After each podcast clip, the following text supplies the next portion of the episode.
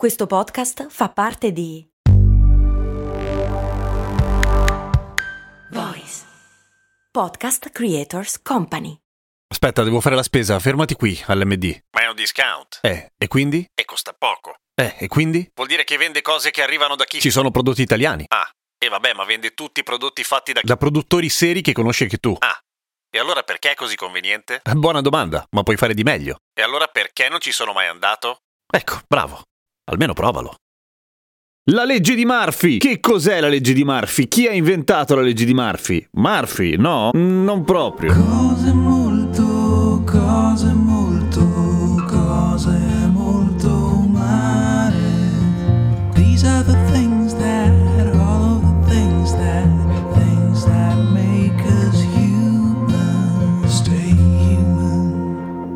chiede, legge di Murphy, come, quando, perché? Hanno delle basi scientifiche o sono completamente dettate dal pensiero comune?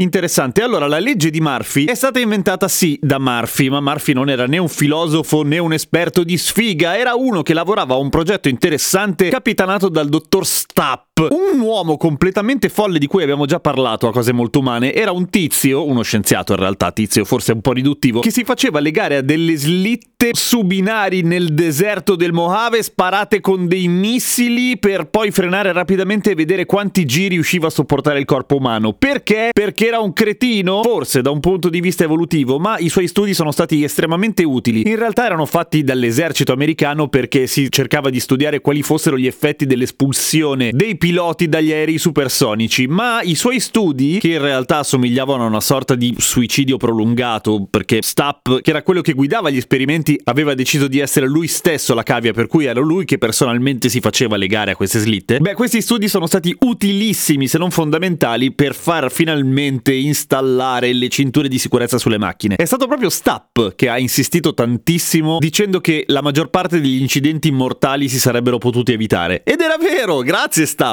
Che cazzo c'entra tutto questo? Beh, a questo progetto lavorava anche il signor Murphy e un giorno dopo che il signor Stapp venne legato alla sua slitta, proiettato a centinaia e centinaia di chilometri orari e fermato nel giro di pochi metri e che quindi il suo corpo tendeva a diventare una sorta di purea informe, si resero conto che tutti i sensori che gli avevano attaccato sopra erano stati attaccati male, per cui l'esperimento era stato del tutto inutile, lui si era fatto un sacco male e non era servito a una minchia. Il responsabile che supervisionava le persone che avrebbero dovuto mettere sui sensori era il dottor Murphy e il professor Stapp sintetizzò molto bene la lunga lista di imprecazioni e bestemmie che proferì il dottor Murphy all'accorgersi di aver cannato completamente l'installazione dei sensori con la famosa frase se qualcosa può andar male lo farà. E da lì in poi procedettero sempre seguendo la legge di Murphy, tra virgolette come la chiamarono loro, ovvero essendo molto molto molto prudenti a tutto quello che facevano perché si sapeva che in una situazione del genere se qualcosa fosse potuto andare male l'avrebbe fatto, ma questo ovviamente si applica a tutta una serie di cose della vita. Tipo Ramon che mi ha cagato sul cellulare, ma veramente, ma proprio sul telefono.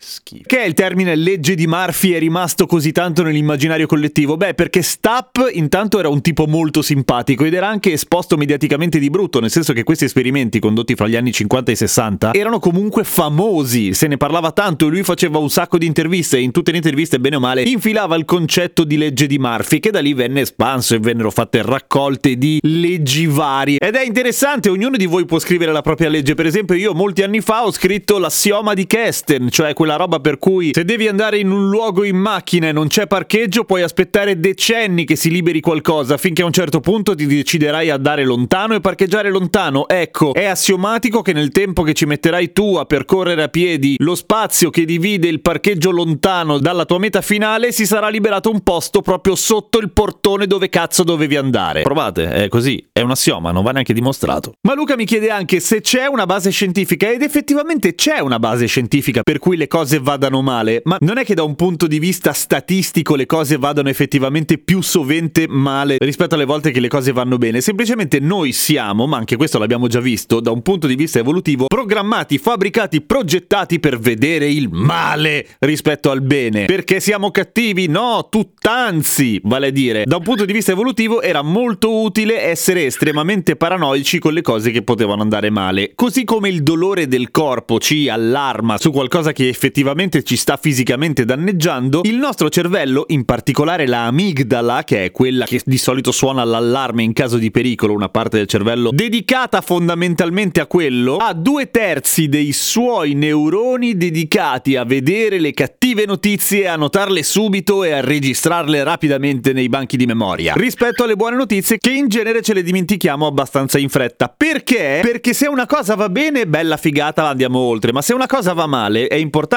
ricordarsi di fare diversamente la prossima volta. Sempre il solito esempio con la tigre dai denti a sciabola, no? Del nostro uomo primitivo. Se sbagli una tattica d'attacco o di difesa nei confronti della tigre dai denti a sciabola, che poi immagino non la cacciassimo mica perché faceva davvero brutto, vabbè. Ed eri sopravvissuto per ricordarla? Beh, era meglio se te la ricordavi per tipo tutta la vita, perché se no non c'era poi una seconda volta. Mentre le buone notizie, ok, bella figata. Questa roba si chiama negativity bias, il motivo per cui vediamo lo schifo e non le cose belle, che è caratterizzato da una asimmetria tra positivo e negativo. È la ragione per cui fai una giornata che tutto sommato bella lì, ci sta dentro, torni a casa, becchi un sacco di traffico, arrivi a casa e dici eh, che giornata di merda. Ma non è vero, non è stata una giornata di merda, è andato tutto abbastanza bene. Poi hai trovato traffico al ritorno, dai, non te la menare. Cos'è quella faccia, quel muso lungo? Dai, festeggia che va tutto bene. Tra l'altro gli studi evidenziano che ci sia una asimmetria anche nel modo di vivere il negativity bias da parte di uomini e donne, perché siamo diversi, no, perché culturalmente ci fanno diversi, motivo per cui gli uomini quando abbiamo una giornata di merda ah, ci incazziamo, facciamo botte nel traffico e perdiamo ogni tipo di dignità. Le donne tendenzialmente invece interiorizzano e ci rimangono male. Ma ripeto, è una questione culturale, ma in linea di massima, essendo tutto quanto una roba culturale e tutto sommato abbiamo superato da qualche annetto il periodo in cui vivevamo nelle caverne, ricordiamoci di goderci le cose belle. Tipo, è stata una bella giornata? Sì, ho mangiato il gelato! Yeah!